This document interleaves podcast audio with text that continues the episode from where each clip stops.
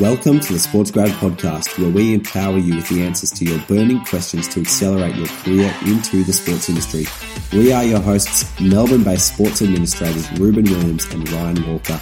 Join us as we share unique and personal examples as well as relatable information and deliver them to you in bite sized, fluff free episodes. Want to swipe our signature framework to add awesome experience to your resume? Download our free ebook, Four Steps to Create Outstanding Work Experience in Sport at sportsgrad.com.au. Now sit back, relax, enjoy the show, and don't forget to hit subscribe so you don't miss any of our latest episodes released every Tuesday and Thursday. Rose, we're getting into the back end of November now, which means the Movember mows are currently off the charts across the board. I've seen some absolutely horrific ones on social media and all around the place.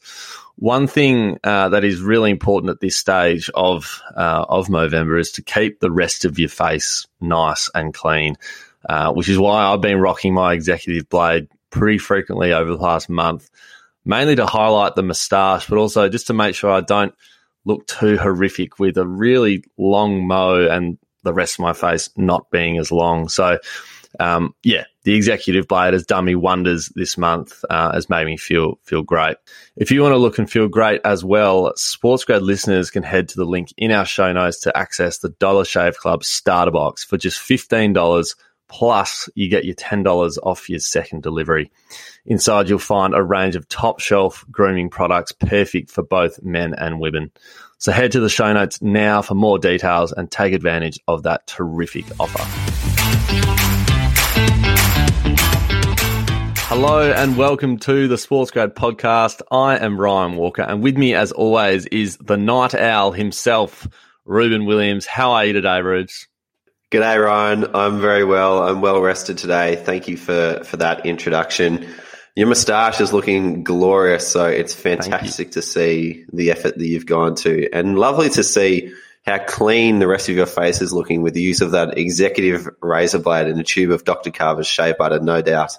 Thank you, mate. Uh, yeah, the mo is getting rather itchy, uh, I must say. So, um, looking forward to December. Uh, it's going to be a good day shaving off with my executive blade. Um, but yeah, it's been a big month of hair. It's been quite quite rogue, but um, no, it was good to get involved again. Um, bit of context also for those listening: the night owl reference just now. Uh, woke up this morning uh, and saw that I had an email from Reuben at 1.33 a.m. Um, so it just got me thinking, what does this man do with his time? Um, it's truly bizarre, but he's a he's a man on a mission. So I commend that, Rubes. I do commend it. uh, well, you know, sports grad's got to get up somehow. Absolutely, absolutely. It's commitment to the cause, uh, and we love that. So um, without further ado, we'll get cracking. Well, no, first of all, Rouge, we've got to thank the listeners. I can't get that wrong. So thank you very much for being part of the show today and by downloading uh, and getting involved. We really appreciate it. We're, we're discussing today uh, five power moves to pull in interviews, which is a huge topic. Um, and we've got our man Rubes ready to go here. So, um, what have you got for us, Rubes?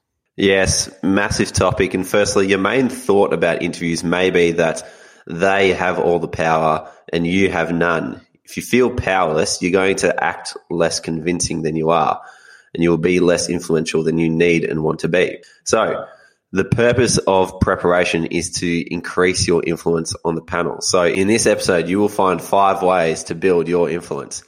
But being more powerful and influential may require risks.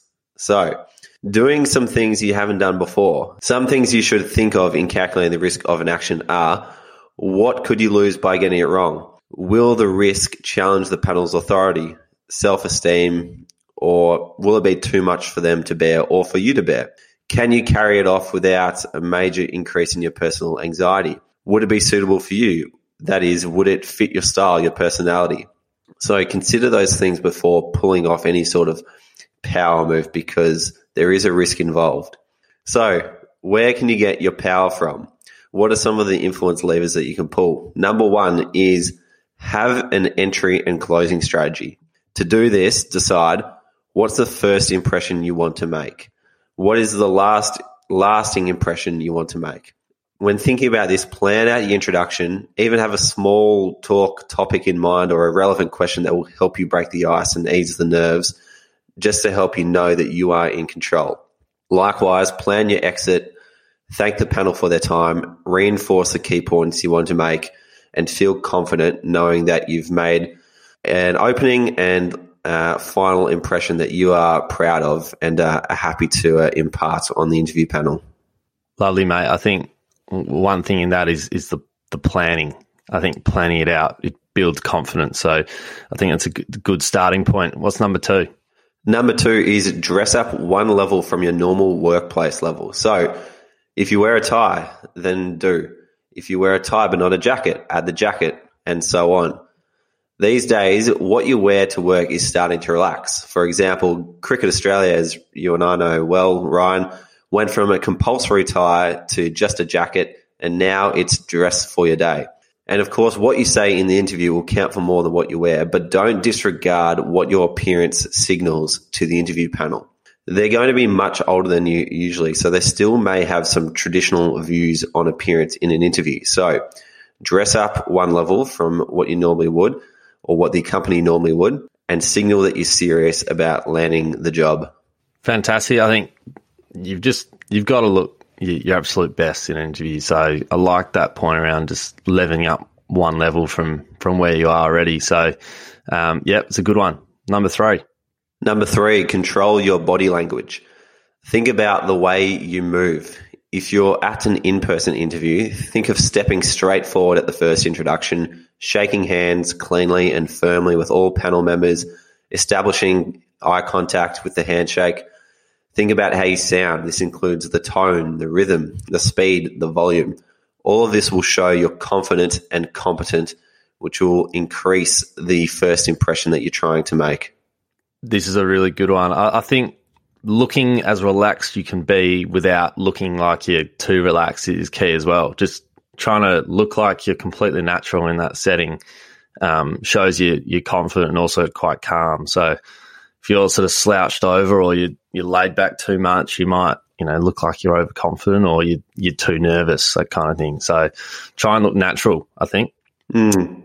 Number four. Yeah. And that also kind of signals what you might be like on the job or if you have to be pulled into an important meeting. And if you look like you're going to be extremely nervous and, and pack your ducks in, in that meeting, um, then you're probably less likely to get the job. But number four is show your level of motivation for the job. This should be evident in the overall way you present and explicit in statements of your interest, such as, I find this kind of work really exciting, or motivation such as, such as this is exactly the position I'm looking for to expand my experience and challenge my capabilities. One of the interviewer's goals is to get facts about the candidate's skill, experience, and aptitude. So by displaying your motivation, you are ticking off that last one of, of implying a natural ability to do the job. So number four is show your level of motivation for the job explicitly through some of your statements. Yeah, I love that. I think sort of showing your motivation, but also showing why you think you're, you're perfect for it. So explicitly say, I think this suits me perfectly because, or I can do this great because I did this. Being really confident in, in, that motivation and your ability to do it is going to really come across really well. Number five. Number five is demonstrate intervention skills. That is gaining or regaining control of the direction of the interview. So being able to ask a question or interrupt to clarify what's happening when you are confused. Or even better, before you get confused, anxious, defensive, etc. For example, when you need clarification, saying something like, I'm not too clear what you're asking. Could you say that in another way or give me an example of what you mean? Or simply restate their question to them in slightly different words to test your understanding of it.